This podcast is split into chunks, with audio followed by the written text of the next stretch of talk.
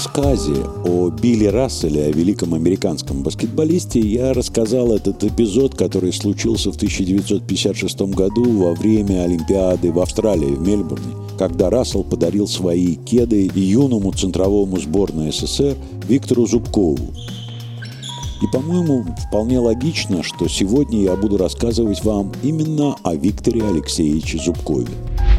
Он родился в 1937 году в Ростове-на-Дону, ушел из жизни 16 октября 2022 года в Москве, начал заниматься баскетболом всего-навсего в 15 лет, но был удивительно приспособлен к этой игре. Рост Виктора Зубкова 204 сантиметра. Свою карьеру он начал в э, команде «Буревестник» из Ростова-на-Дону а с 1957 по 1967 год он играл за ЦСКА. Полная инициатива москвичей. Теперь они начисто переигрывают противника. Его э, нашли, то есть увидели, как он играет, во время первенства СССР среди студентов. И он сразу произвел впечатление. Не только ростом. Да, 204 в 1957 году – это высокий рост.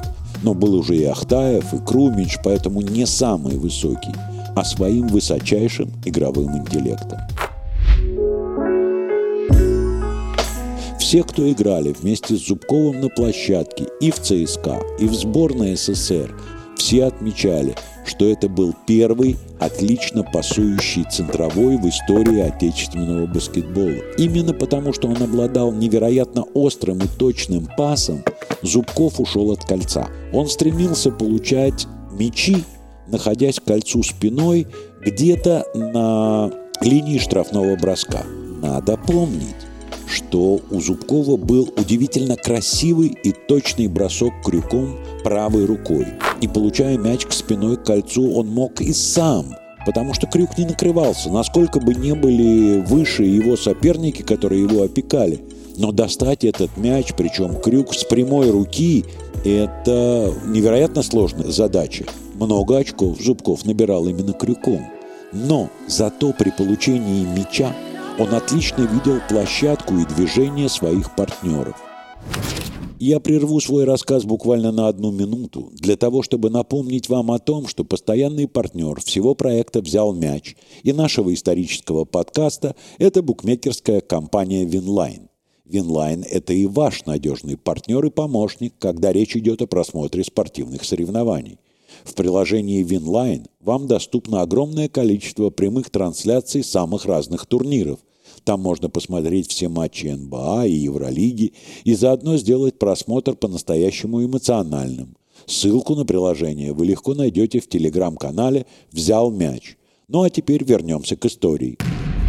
И вот э, если вспоминать о тройке передней линии ЦСКА тех лет, Больнов, Зубков, Семенов, то сколько же очков? Геннадий Георгиевич Вольнов и Семенов набирали после передач Зубкова, потому что он отлично отдавал и опол, и скрытую, а самое главное, он хорошо отдавал навесную передачу. Да, конечно, тогда мы не знали слова «алибуб», и никто, даже Вольнов, не забивал мячи сверху во время игры, но получить мяч, когда до кольца остается полтора метра, а защитник уже за спиной, и просто переложить его в кольцо, даже, скажем, с отскоком от щита, никакого труда не составляет. И в данном случае, вот как говорят мои коллеги, комментаторы, здесь половина из двух очков должны записывать тому, кто отдал такую голевую передачу. И я с этим абсолютно согласен. Если говорить о наградах и медалях, то Виктор Алексеевич трехкратный чемпион Европы 1957, 59 и 61 годов. И в 59 и в 61 он уже был основным центровым игроком сборной СССР. Чемпион СССР он 8 раз в составе ЦСКА с 59 по 66 год и двукратный победитель Спартакиады народов СССР 1959 и 1963 годов.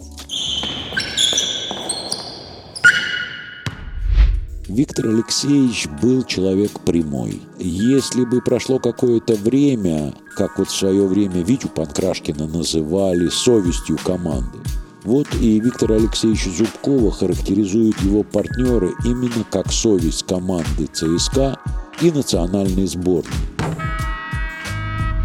О нем очень красиво и полно мне рассказывал мой тренер, когда я играл за дубль ЦСКА, Астахов Анатолий Константинович, а он был его партнером. И о том, что за мнение, причем не за собственную там зарплату или за собственные заслуги, а за мнение, которое Зубков считал мнением коллектива. Он не боялся пойти к начальству, высказать это мнение и отстаивать его. И после окончания своей карьеры Виктор Алексеевич не ушел из армии, не уволился. Он пошел работать преподавателем физвоспитания в Академию имени Куйбышева в Москве, военную академию.